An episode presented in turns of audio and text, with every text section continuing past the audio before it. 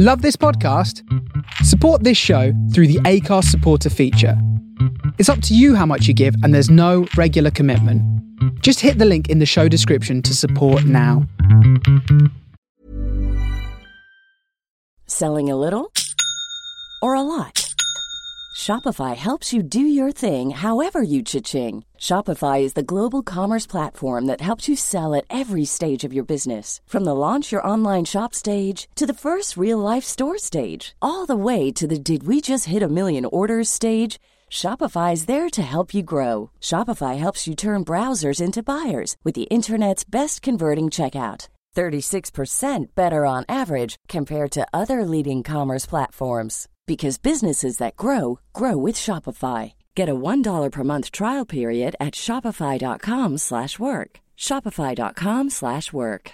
This is Paige, the co-host of Giggly Squad, and I want to tell you about a company that I've been loving, Olive and June. Olive and June gives you everything that you need for a salon quality manicure in one box. And if you break it down, it really comes out to $2 a manicure, which is absolutely insane. It's also so easy to get salon worthy nails at home with Olive and June. The difference between how your nails used to look when you did them yourself and now with the Mani system is a complete game changer. The best thing about Olive and June too is it's a quick dry. Dries in about one minute, lasts for five days, and full coverage in up to one to two coats. Visit oliveandjune.com slash perfectmani20 for 20% off your first system. That's oliveandjune.com slash perfectmani20 for 20% off your first system.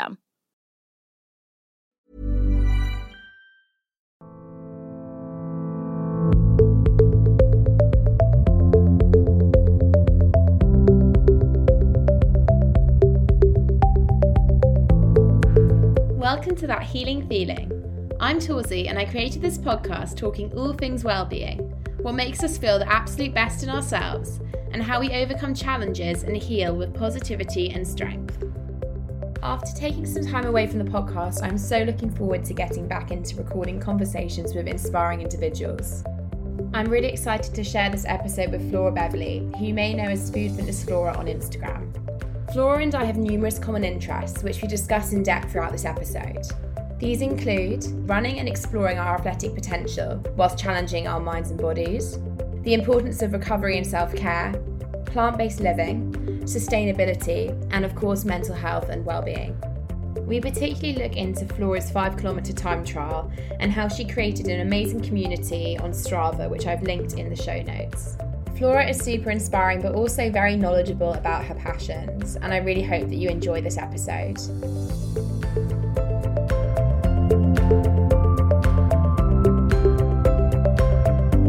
Fabulous. So, this week on the podcast, I have the lovely Flora. Thank you so much for coming on. It's great to be here. No, thank you so much. I'm so excited. We've got loads of great topics um, that we're going to discuss throughout this episode. Um, but I would love to start with discussing your 5K time trial, which I first saw on Strava. Um, I do follow you on Instagram, but I actually saw it on Strava first, which shows how much time I've been spending on Strava recently. Um, but what inspired you to do this? Because it's obviously a really exciting personal goal, but then having that kind of community aspect about creating that group on Strava is also so fab. So, what's inspired this?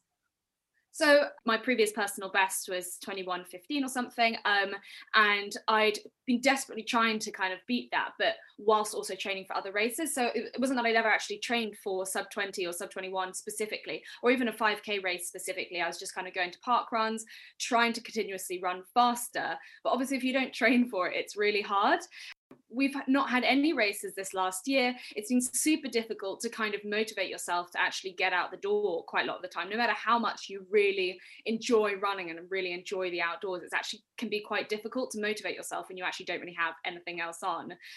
And so I just actually thought like if I can give myself a goal and a very specific goal within a very specific amount of time as though I was actually training for a race I should be able to get this. And then my coach said, Well, you know what? I don't have a sub 21 plan, but I do have a sub 20 plan. Um, so why don't we just do that instead? And I thought, well, you know, there's there's very little chance that I'll actually be getting a sub 20, but I might as well try the plan, push myself, see how far I can go. And that's kind of what it's all been about is is kind of seeing what I'm capable of. Yeah. Um, and that was a uh, an eight week plan, and then we added an extra kind of two weeks of training onto the end of that because, as you will have seen, I didn't get the sub first time round. I did better than I expected, um, but got 20 minutes and 16 seconds. Um, and I just couldn't let it go. Like I was very, very pleased with it, um, but it wasn't what I'd set out to do. So you just got to do it. So I, I went out and uh, secretly filmed it um, with my coach again pacing me. And we got 19 minutes and 57 seconds, which is a goal that I've had as my ultimate running goal since I started running. Um, and never actually thought that I'd get it. It's kind of like, oh, that's what you know elite runners do. I, I, mean, it's it's not crazy fast, but it is you know something that I thought was unachievable for myself. Um, but let's just give it a go, and I and I am so pleased that I did it. And when it comes to the community aspect, you know, when I first started running, that's the sort of thing that I wish I'd had, and I wish I'd had. Um, people to who are doing the same kind of thing. It's kind of like going to a library and if if everyone else is working around you you feel like working is a lot easier because everyone's in it together everyone's doing the same thing. And it's the same with running. You when you see other people getting out and putting in the hard work day in day out it kind of inspires you to go and do the same. And so i kind of wanted to share my journey my ups and my downs especially the downs actually because i don't want to make it look easy because it's really not. Um, and then yeah so many people joined in. I think we had over 2000 people joining the strava group and we had like an insane amount of personal bests during that month um, the month of march. And i thought it was so impressive. Like I, I was inspired by watching everyone else's run so i mean it, it works both ways. It wasn't just you know me posting my runs and everyone else looking at it. It was it was very much a community of people posting their runs and taking inspiration from others yeah, it's so fantastic. I love it. Flora, you actually liked a few of my runs on it. yeah, yeah. I was looking at everyone else's training. I thought it was really great. I loved it. I love it. One of my friends was like, "Oh my gosh, do you know Flora?" I was like, "No, it's really nice of her to like my run, but I don't know her." yeah, I was properly scrolling through the Strava uh, Run Club feed and just liking everyone's things. I was like, this is great. Everyone's having so much fun. Oh no, so it's so great. No, but firstly, congratulations for getting your sub 20. I've been, I'm exactly in the same position. I'm on, the, I've been on the boundary for a long time. I actually used to be a competitive athlete, and my, my PB is actually 1810. Oh wow! Oh my from God. that was from when I was 15, and I'm I will never run that fast again. But my goal at the moment is sub 20, and it and I mean you say it's I mean it is extremely fast. So a four minute kilometer pace it feels yeah. so fast. Like when I do my intervals, I'm just like, how am I going to maintain this?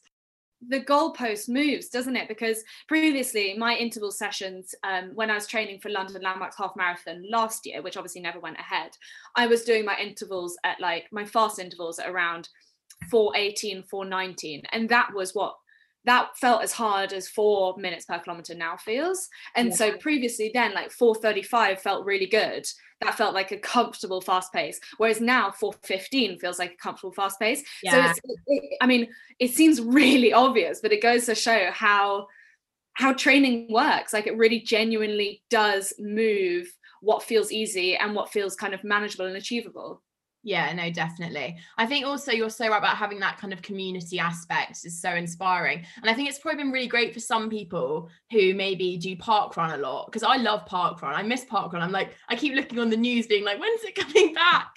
Um, because I I mean, I assume you'd agree with this. Like it's so much easier to to do better times in a race setting like I was so that's why I was so impressed. I think that you got that sub 20. And obviously you had your coach Holly kind of coaching you throughout it, which I loved watching as well, by the way. She was great. Um, but um yeah, I think it'd been really good for some people in lockdown to kind of have that motivating aspect um of it because I think it is really hard to go out and just run a 5k PB in your own space. It's really difficult, and um, it's almost harder if you kind of set out to achieve it because it's you against you, and you are your entire you're you're your competitors you're the people cheering you on you're the runner as well. And to fulfill all three of those roles you know takes a huge amount of determination and persistence. And I, i'm you know i'm saying to everyone people who didn't achieve their pbs and people who did you know if you can achieve this running around a track by yourself with no one to race against with no one coaching you with no one pacing you with no one at the sidelines cheering you on then you can totally do so much more than you ever thought you could do when we're back to actual racing situations. Because it, it is really difficult especially if you're not actually used to racing as well because you kind of it, takes a while to get into that mindset. And i think that's one of the reasons i did better on the second time. I don't think i was i genuinely don't think i was that much fitter um, three weeks later, two weeks later, than I was on the race day itself. Um, I think it was more that I knew what to expect. I knew how difficult it was going to be. I knew when I had to push, and I knew where the finish line was more than anything because when you see that finish line, it gives you that kind of mental push because you only need to get to that point. Whereas when you're doing a time trial by yourself, you know, on a on a lapped course or whatever, there is no finish line until your watch beeps and says five kilometers. So it's quite difficult to really force yourself to go that little bit faster towards the end. Um, and the second time I did it, it was so much easier than the first. I was astounded by your final kilometer in that second time trial. I was like, how I'm I I definitely slow. And I and it's it's so hard, I think, because I think in my head I'm like, oh, if I run like a 350 first K, I'll be fine because then I can do the next one slower. It doesn't work like that. Work like that unfortunately. Yeah, I was so impressed you managed to run the last kilometer so fast. yeah, it's like that mental. Were you just like so determined? You were just like gritting your teeth. It was literally that. It, I knew that I wasn't going to get it otherwise. I didn't know how fast I had to go, but I knew that I'd let you know eight seconds slip or something. That meant that I had to really push it on the last kilometer. I didn't know by how much, but it was very much a case of well, if you've got more, you have to give it because otherwise you're going to kick yourself at the end. And I think Holly shouts at some point during the pacing, she says, You are going to kick yourself if you don't get it. And I was like, Oh my God, she's right. But actually go for it. And that was with one lap remaining. That's about 800, nearly 900 meters to go. Oh. Right well i guess we've got to do it and it, yeah it ended up being 348 i don't think i've done any of my intervals at that pace it Absolutely really I bet that it was kind of a, like a complete mixture of absolute love for Holly, but also hatred. you know, I knew she wasn't lying when she shouted at me. Um, she, she was like, "Hurry up, Flora, because I'm not coming back and doing this again." I was like, oh god, it's true. I've got her all the way here from like she lives in Frome. She's like 45 minutes away, and it's the second time she'd come and done it for me. And I just feel so grateful to have both her um, her boyfriend and my boyfriend there as well with the camera on the bike following me around for five kilometers it just must have been you know it's not all that exciting for them um, and i just feel very grateful that they were there kind of helping me along no i'm sure it was exciting for them to see you kind of make the progress but um, it is great having pacing isn't it because I've never had it in parkruns before. I, I actually live in Edinburgh normally. I'm at home with my family at the moment, but I go to uni in Edinburgh. Um, and the parkrun there, they have paces for different times. So there'll be like four minute pace or like three wow. five pace, which is really helpful, I think. And that is a really good way to try and keep it consistent, I think. Yeah, definitely. I've also never experienced that. And and to be honest, like I haven't been running for that long. So I don't have that much experience in racing kind of at all, except for faster stuff on track, um, but really short things where you just kind of go all out for yeah. not very not very long. Um, but having a pacer really, I think, made a lot of difference, especially as the second attempt was so windy. I mean, I don't think you can tell in the video quite how extremely windy it was. Um, and because it used to be an airstrip up where I, I, did it, so there's a big headwind on the on the kind of landing strip, and um, it, we were going into that headwind. And then we didn't really have a tailwind because where the tailwind should have been was blocked by trees. So it was kind of you know still for one side and then headwind for two of the other sides. It was really miserable. So having holly in front of me was at least drafting very slightly which which definitely helped. Yeah definitely. Yeah i'd love to speak to you about how you kind of got into running then if you say you haven't been into it for too long. When did you kind of discover that you really loved it yeah, it was interesting because I think some people say, you know, I started running and I immediately fell in love with it. And that definitely wasn't the case for me. Um, and I feel like that must be a familiar story for a lot of people. It's kind of a case of keep going at it until something clicks. And that was definitely the way for me. I love, I've always really enjoyed being active. I've always been very outdoorsy. Um, and I used to do athletics at school and, you know, be semi average at it, but nothing special. Um, and it wasn't until I left school that I really started trying to kind of take up jogging.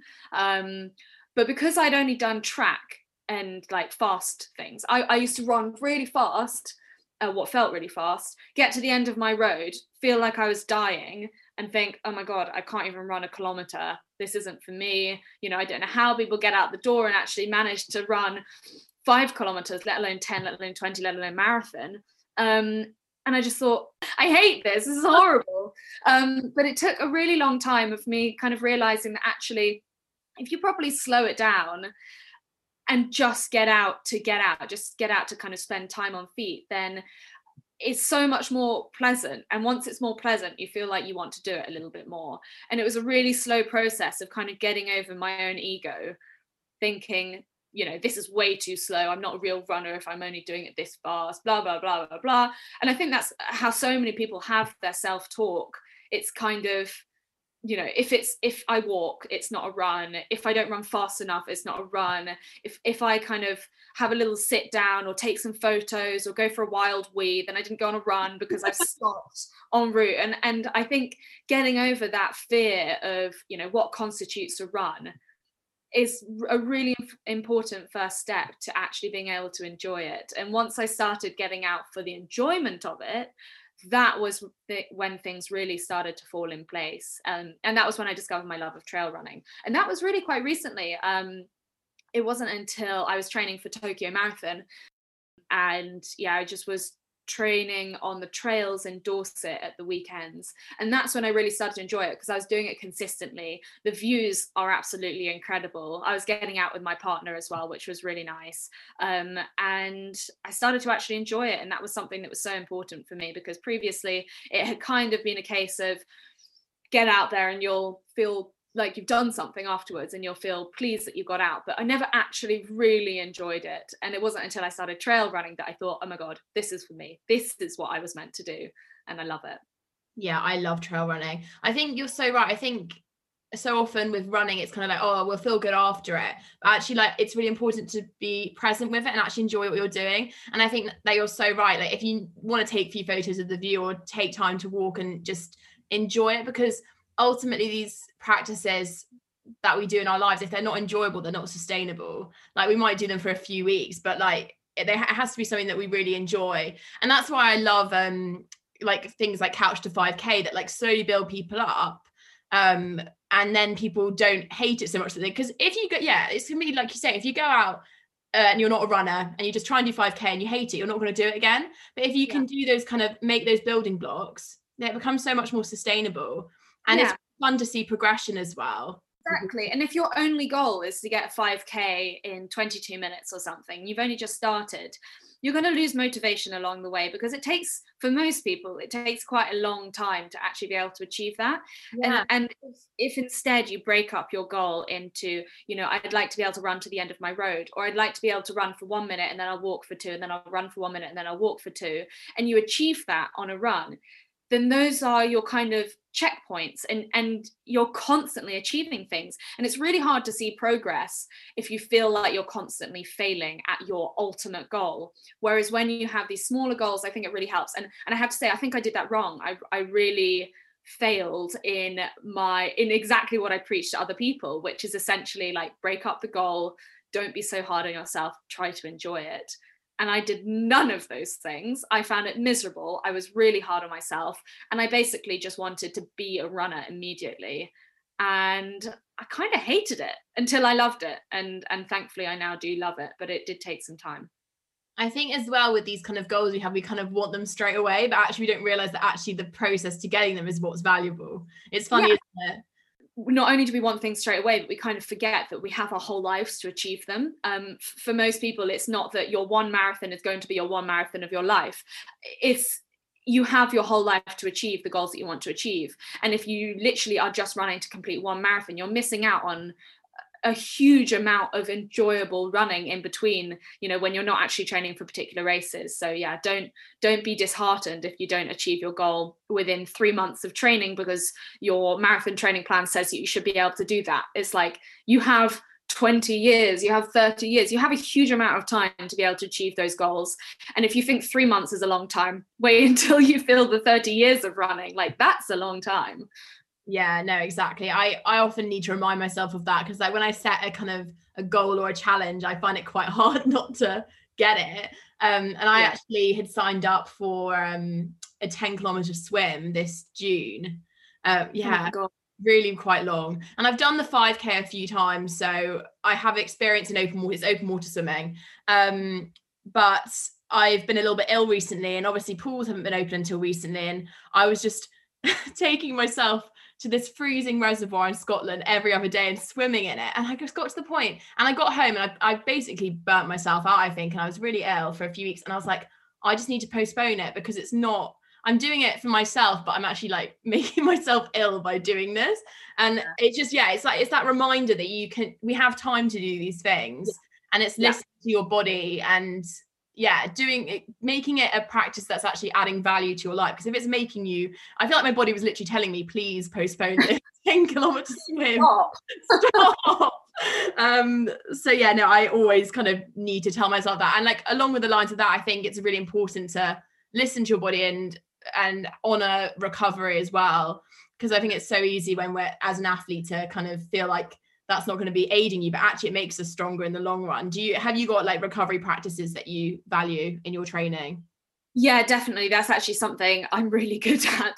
Is Oh, is, taking, is taking recovery really seriously because um, I also, you know, I I used to overtrain quite significantly, not in running but in other sports, and I mean, I got injured constantly, and if your goal is to improve overtraining is just so counterproductive. Um, and for most people i'd say most most athletes most people who exercise their goal kind of is to improve over time whatever. Um, and if you are training beyond your capabilities or beyond what your body can cope with then you're not going to improve anywhere near as quickly as as you could be doing if you were recovering properly so I have multiple different ways that I recover. Obviously, sleep for me is the most important one. I sleep so much. I mean, I, I genuinely thought I had something wrong with me because I sleep so much. I really need it. I genuinely like. I go to bed, you know, 10 p.m. I'll wake up 7:30 ish. Like I sleep a lot, um, if I can and that really helps with recovery. I feel like i really do actually need all of that if especially if i'm being very active. And then also obviously food eating carbohydrates. Carbohydrates especially on instagram have been absolutely vilified they are your body's main source of fuel and they're also incredibly important in recovery as well for um, replenishing depleted glycogen stores. So when i get back from a run i if especially if it's a very difficult run so a heavy interval session or a long run i will eat within the first sort of half an hour of getting back. Even if it's just you know a crumpet or two that tends to really help and then the last one for me is um, I'm not so good at stretching, but I do really enjoy recovery runs. Um, and I do those, or at least for my 5K training, I was doing those once a week after um, my intense interval sessions on a Tuesday. So I was doing them on Wednesdays.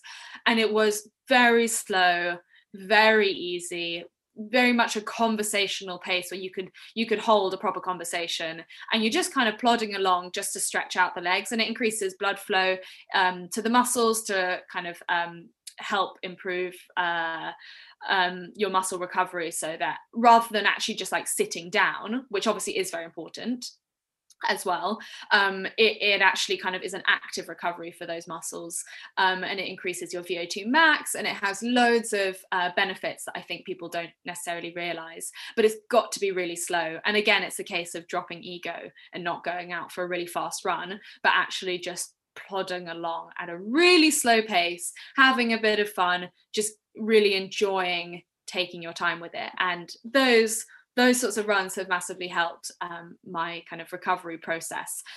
Um, and I do use Theragun as well um, for my muscles. When I'm training a lot, I find it really important. If I'm just kind of like going out for the, the occasional plod, it doesn't really matter so much. But if I'm training with two consecutive days, for example, it just speeds up the recovery that little bit more. I think it kind of does the same as like a recovery run does in that it increases blood flow to your muscles and and um, repairs those micro tears that you get when you're running and all that kind of stuff. So um, that's something that's been really valuable in the last couple of months when i've been training for the 5k yeah those also great. I think it's so important to kind of structure rest almost like a training session. Um i think that's really helpful. And yeah i think yeah kind of along the lines of what you're saying of these recovery runs i think it's so valuable to have those runs where we completely like forget about pace forget about distance time I just think sometimes you need to take a step back and just actually just yeah honor the recovery aspect of the run, not just kind of the pace and the distance. Exactly. And and you know, I say every run has a purpose. And so even your slow runs, even the runs where you feel awful, you learn something from them. Um, and those recovery runs, their purpose is specifically to be slow and to help you recover. If you're running them too fast they have lost that purpose. And so you're actually you're doing yourself damage. And i find by having a quite, quite a strict like you must not go faster than this pace that really um really helps me. Yeah definitely. I think what you said about nutrition is really important as well. I'm excited to speak to you about that because i'm also plant-based yeah i call myself plant-based because i think vegan is very much like a whole lifestyle and plant-based is kind of the diet part of it. And i think people can be quite particular about using particular terms for particular things. So i would call myself plant-based. Yeah so when did you when were you inspired to go plant-based and what was it that inspired you to take that transition? Um I've been pescatarian since I was four years old. Um, I've oh, never wow. enjoyed meat. Yeah, so I haven't eaten meat since I was very, very young. Um, because it, has never really agreed with me. And then once I learned what it was, where it came from, I really wanted no part in it whatsoever because I've always been, you know, a massive animal lover. Yeah. Um, and then I studied biology at university and we did um, I kind of did it with a focus on conservation biology, ecology, and then uh, we also did marine biology. It's funny because you.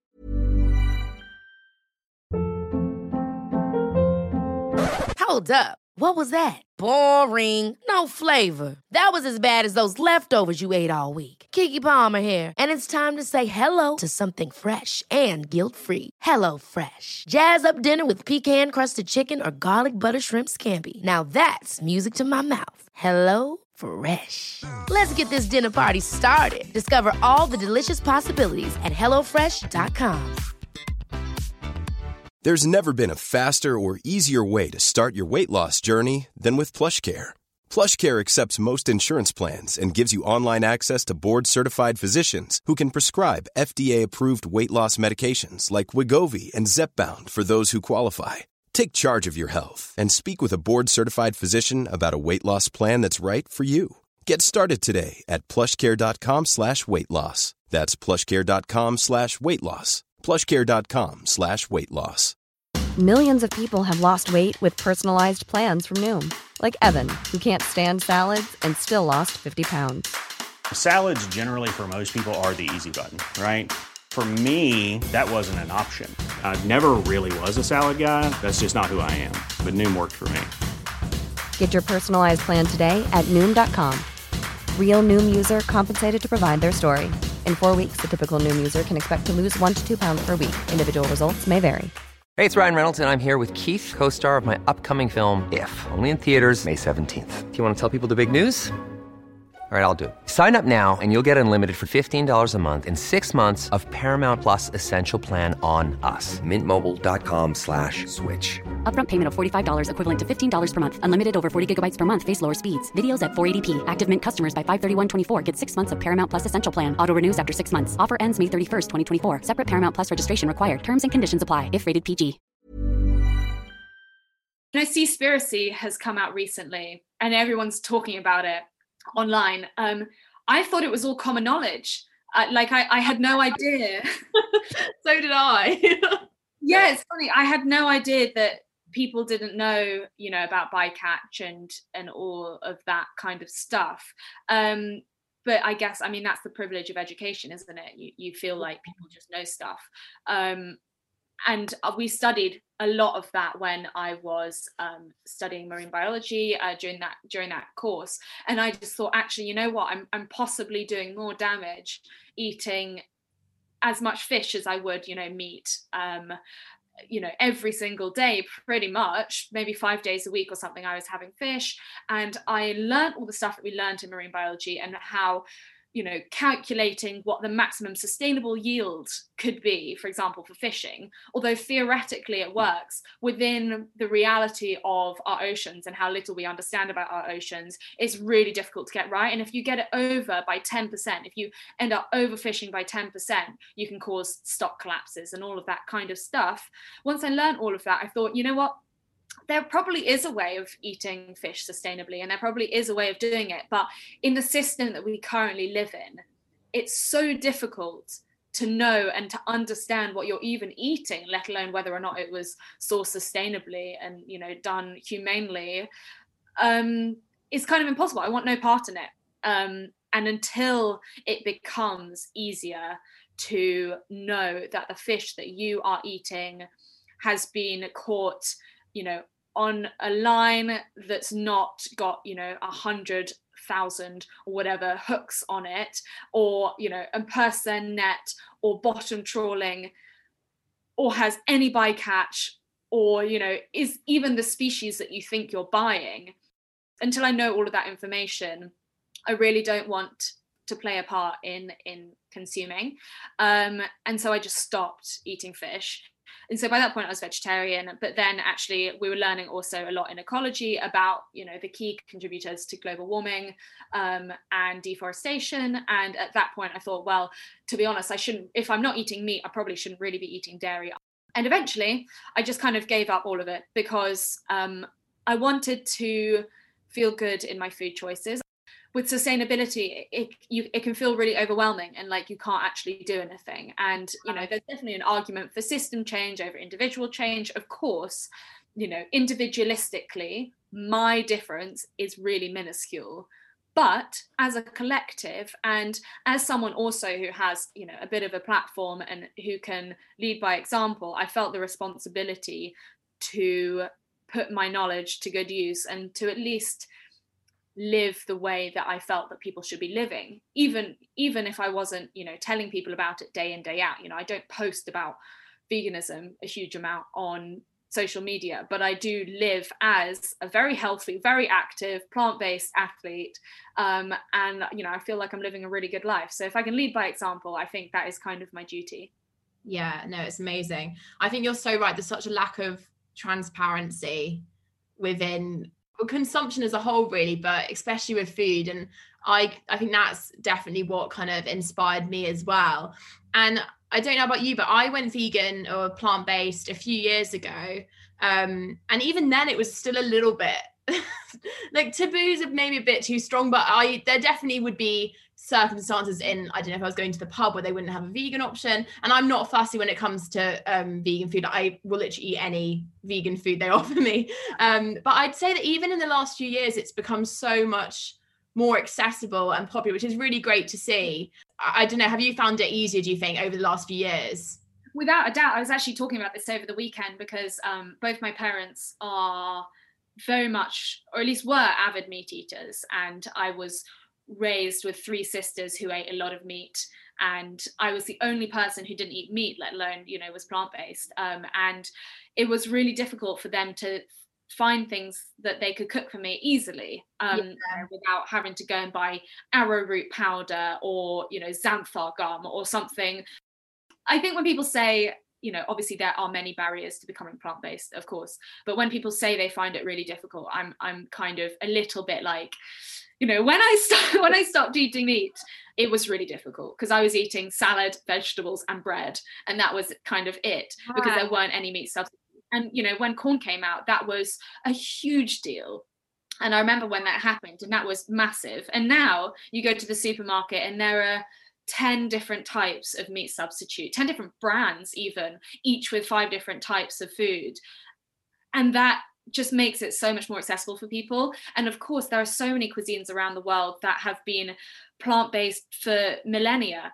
Yeah, um, you know, it, the Britons didn't come up with it. It's not like you know British people, the original vegans. Um, you know, it's been quite westernized. It's been made quite a kind of privileged um, perspective but of course there have been cuisines that have been not having meat and have not been having dairy for for millennia that are so perfectly suited to it that actually even if you're not buying meat substitutes you can make incredible curries or um, you know pad thai or whatever it is without without um, animal products really quite easily. Yeah no definitely. Have you found as an athlete it's been beneficial? Because personally for me and I haven't felt kind of held back at all. Um, I even in terms of kind of the classic misconceptions of um, kind of elements like vitamin D, B12 calcium, those kind of things. I mean, I've had blood work done recently and they're all perfect. So it just shows that it's Mm. quite a kind of common misconception that those things you can't get out of a plant-based diet. How have you found it in terms of that and like kind of tackling even just down to kind of arguments such as like not getting enough protein and stuff? I feel that's a massive one. Definitely. I mean, I think the biggest um, proponent of veganism is that I haven't felt better or worse. You know, I felt like I can complete everything that I could complete before. I haven't struggled in any way, shape, or form. I'm the I'm one of the fittest that I've ever been, and have continually got fitter since I went plant based. I don't think that's to do with being plant based. Yeah, with my training, but it hasn't hindered me in any way, shape, or form. And I think you know, of course, that's partly to do with the fact that I have educated myself Yeah. quite considerably on you know the elements that could be lacking from my diet um, were I to give up dairy, eggs, and meat. Um, also, obviously, before I didn't eat any meat at all, so it wasn't a massive shift for me to go from being um, pescatarian or vegetarian to plant based. It wasn't like I was totally changing my diet. I think where it can be really difficult is where people haven't had to think about their diet at all. So they've nec- they might have been eating quite unhealthily, and then suddenly they're switching to a diet that's super high in fiber, quite low in calories, quite bulky. And they're having to eat like five times the amount of volume that they were eating before and not managing to fit it in. I think a lot of guys struggle with this as well because obviously Yeah. more food in general and it is quite, it can be quite a low calorie diet. Um, not on purpose, certainly not in my life, but you know, it can be if you're not used to eating plant based. Um, you actually have to eat quite a lot to be able to get the number of calories that you need. And I feel like people who don't necessarily plan it um, can really struggle. And that's what puts so many people off, I think, is that they do actually have to think about it quite a lot more. But, you know, if you're eating just any old crap as a meat eater, you're not going to be particularly healthy. And actually, planning your diet, whether you're giving up meat or not, is probably quite a good thing to do to make sure that you're actually getting all the micro and macronutrients that you need. Yeah, 100%. I think that education aspect is really important. And obviously, as a privilege thing, like I agree. I feel like I've really kind of educated myself on a lot of different reasons as to why I wanted to go plant based. Um, and I mean, hopefully, again, like you're saying, kind of the individualistic change and then the societal change. I hope that kind of in the future we'll move into a place where it's a more just an accessible thing to everyone and something that everyone can do. Um, I mean, I could talk about being plant-based for ages, but I want to move on to uh, mental health just because this is a kind of the main topic of this podcast. I'm really passionate about um, mental health awareness. Have you found that fitness and well-being? How have you found that that's impacted your mental health? Oh my god, it My has it has quite literally, I think, been life changing for me. Mm. Uh, and not only because it is now also my job and my life, um, but the reason actually that I set up my Instagram account initially was um, as part of recovery from an eating disorder, and um, it you know, as I previously said, I did exercise compulsively and I over exercised and overexerted myself. And I think it can be quite hard to imagine that then exercise can play such a pivotal and important role in your life in a positive way after that. Yeah. But it's no exaggeration to say that exercise and and being able to exercise has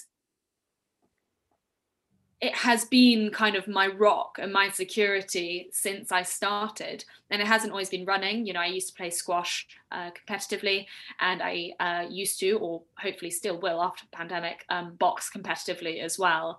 Um, but all of these things have been my kind of meditation um, and mindfulness over the last few years, over the last decade almost, really. Um, and whilst I was struggling, you know, with my mental health, um, and it wasn't always only an eating disorder, um, I also suffered quite badly from depression. And exercise has been shown, moderate to vigorous exercise has been shown to have the same beneficial impacts as um, uh, antidepressants for um, mild to moderate depression. And I certainly, definitely felt that it was a kind of um, almost a drug. I mean, you you know, it releases endorphins, it it releases um, dopamine, you know, when you achieve something. And it really is that sense of having something to aim for every day, having some sort of structure to your life. And when I was suffering from depression, I really struggled to do anything. Yeah. Um, you know, and I was, I was, I think doing my GCSEs and then my AS levels and then my A levels, I, I struggled to do anything other than focus on my work and having um, having exercise as a kind of outlet, both physical and mental, was, I mean, yeah, I would I would go so far to, to say as it kind of saved my life. And that's something that you know you can't say lightly. And um, obviously for many people it won't be quite so extreme but for me it, it was really that beneficial. And for other people it will play some small part in keeping them mentally on track and healthy and sound and happy. Um, and for me yeah it was it was just the best thing ever. And now I feel a little bit weird if I don't exercise for a huge amount of time, but it doesn't necessarily have to be going out for you know a hugely long run. It can just be going for a walk, going for a hike, um, playing squash, playing tennis, gardening. Even we're doing a lot of landscape gardening at the moment. It's bloody exhausting. um, really keeps me happy and it keeps me kind of balanced. Um, and I'm I feel very lucky to have that in my life.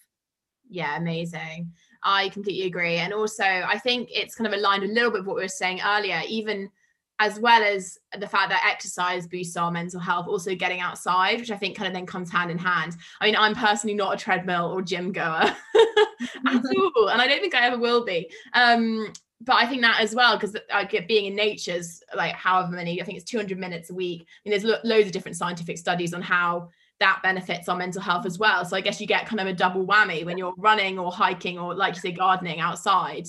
Um, and yeah, it's just it's so beneficial. And like you say, not it's not necessarily going to be everyone's kind of cup of tea to a huge extent, but I think just it is kind of like a really important thing that I think needs to be kind of elevated in society just to show that getting outside even if you feel like you're not going to enjoy it does make you feel a lot better mentally. And i think yeah having a real kind of emphasis on the mental aspect is really important as well because i feel like yeah exercise is still very much obviously and obviously it is incredibly beneficial physically but i think even just in terms of mental resilience as well like like we're saying of your 5k time trial like that's building obviously a lot of phys- demonstrating your physical capability but also your mental capability. So i think it's just showing that running exercise have so has so much benefit not only physically but mentally as well. Yeah and they're transferable skills to the rest of your life as well yeah. you know not a waste of time going out for a run or training for a half marathon or whatever it is those sort of getting out day in day out or every other day or whatever it is and going for a run in the pouring rain or when it's dark outside you know when no one else will come with you it's pretty hardcore. I mean I, I think it's incredible when people do that and that sort of as you say mental resilience is really transferable to other parts of your life. If you don't think you can achieve something but you actually just work at it with small steps every single day and every single week you will eventually get there. It shows you that you're capable of a lot more than you previously thought. And I think that's really helpful for a lot of people. Definitely. So you've been doing this 5K and now you're moving on to more distance. Am I right in saying that? Because you've done a marathon and you've done an ultra marathon, haven't you? I've done two ultra marathons wow. last year within a month of each other. oh my gosh. Such a difference between 5K training, I bet, as well. Oh yeah. I mean, I didn't yeah. train either of them. Um, it was very foolish. But oh, no. I, I only signed up for them each two weeks in advance of actually running them. Um, but it was, you know, it was last year. It was amazing weather. I had done no other races that year. I hadn't had that buzz or the community aspect in person of running a race like that. And, you know, they're both in absolutely beautiful parts of the world. One was in the Peak District, one was down in uh, near to where we were living in uh, Dorset and the coast path down there is like heaven. It feels like another country. Honestly, it's so dramatic. And I thought, well, you know what? I don't actually know if I can run this far. I'd like to go and give it a go. I just really want to be outside for a really long period of time. And so I just signed up to both of them really last minute. Headed up there and just had so much fun oh. Um, giving them a go. And I got around both of them and I was genuinely surprised that I managed. Um, but it was great fun. Yeah. You know, if you don't try, you don't know. Yeah, no, I, I'd be so keen to try one in the future at some point when my body lets me. um, so what's your what uh, what challenges do you have kind of coming up then um, in the next year? So um, I'm hoping to train for London Landmarks Half Marathon or another half marathon. Um, you know, towards the end of summer. Um, I'd really like. So I've done a lot of not a lot. I've done recently a lot of kind of quite long distance. Mm like I say, the ultra marathons, that sort of stuff, um, which is why I did the five kilometer uh, thing because I like running fast. I really enjoy that. Um, and I wanted to give my body a new challenge uh, to actually really see how fast I was capable of going. The half marathon is sort of an in betweeny goal where you actually have to run quite fast for quite a long period of time. Yeah. New challenge for me. And I I did a time trial in a half marathon. I've never raced a half marathon, um, but I did a time trial last year when I was supposed to be doing London Landmarks half um, in, I think I did it in March. So it was literally right after lockdown had started. I couldn't go anywhere. I couldn't, you know, travel to somewhere to race it with other people. So I just ran it by myself. Um, thankfully with my boyfriend cycling along next to me poor guy um, and yeah i just did I, I i just kind of wanted a time i just wanted um, to know what I was capable of at that point. And so this year, hopefully, I'll be able to beat that time and go for something that's a little bit more um, speedy. Uh, the less time I'm on the course, the better. So that would be nice. yeah, the quicker it's over. yeah, exactly.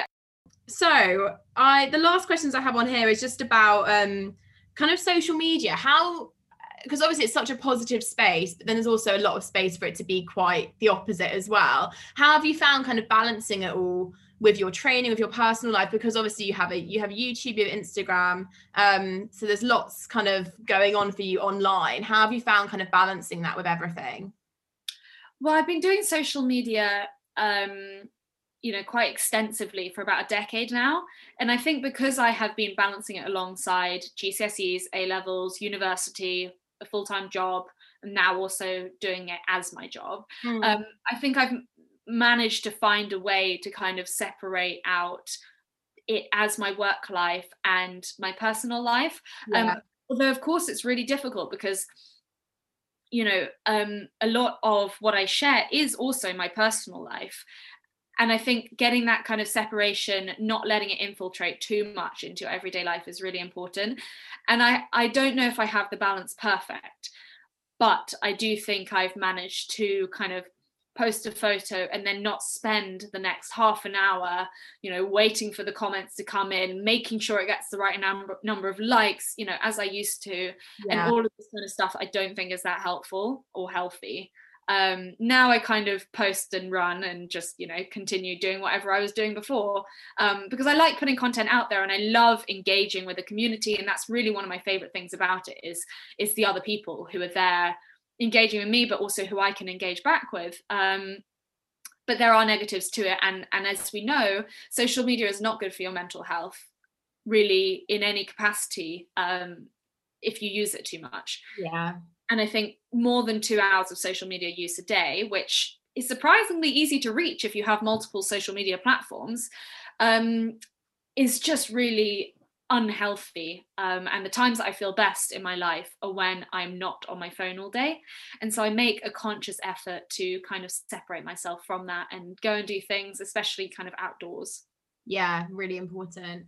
Oh, amazing. Flora, thank you so much for coming on. I have um my three final questions which don't take too long so i'll let you get along with your day. Um but i ask these to all the guests i have on my podcast. So the first one is um what is one thing that you do daily to make yourself feel your absolute best?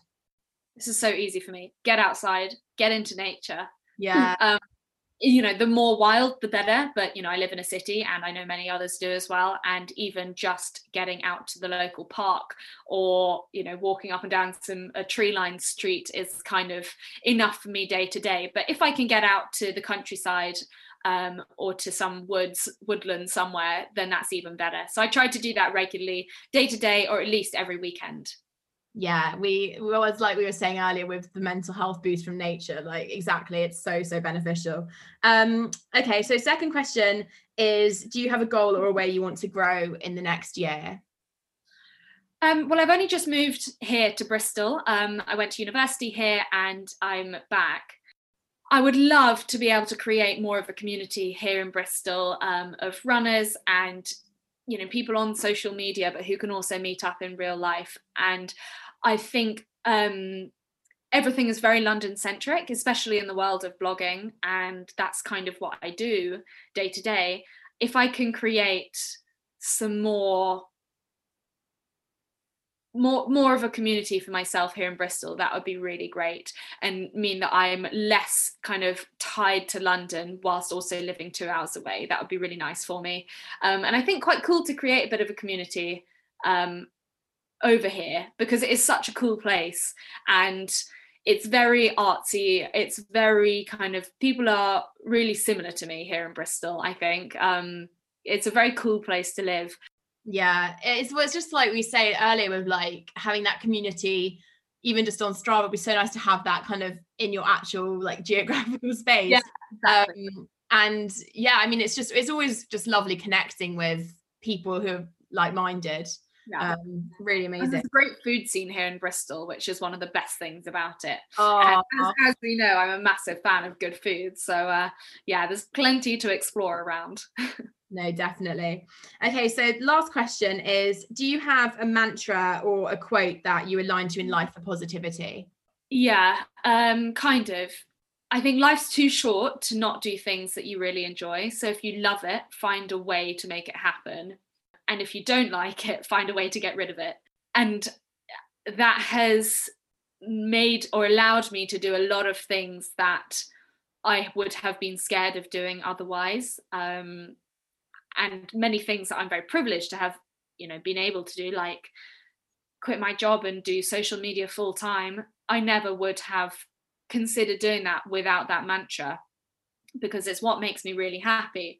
And spending 40 hours of my week doing something else was not a good use of my time. And I have made, I have sculpted my life around things I love to do because I genuinely think life is too short to not do that if you can do it. So if it's possible, yeah, sculpt your life around things that you absolutely love. And if you really hate something, move away from it, get rid of it, phase it out of your life some way or another, and, and you'll be much happier for it.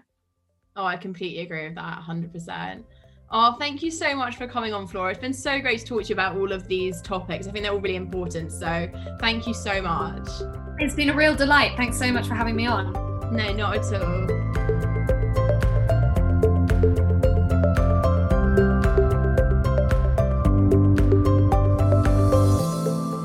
I really hope that you love this episode with Flora and that you feel like you've taken something positive away from the conversation. Have an amazing day ahead with whatever you get up to.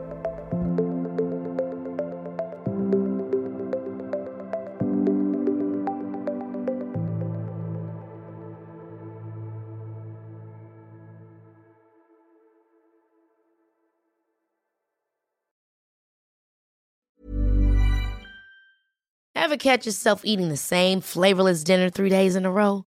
Dreaming of something better? Well, HelloFresh is your guilt free dream come true, baby. It's me, Keke Palmer.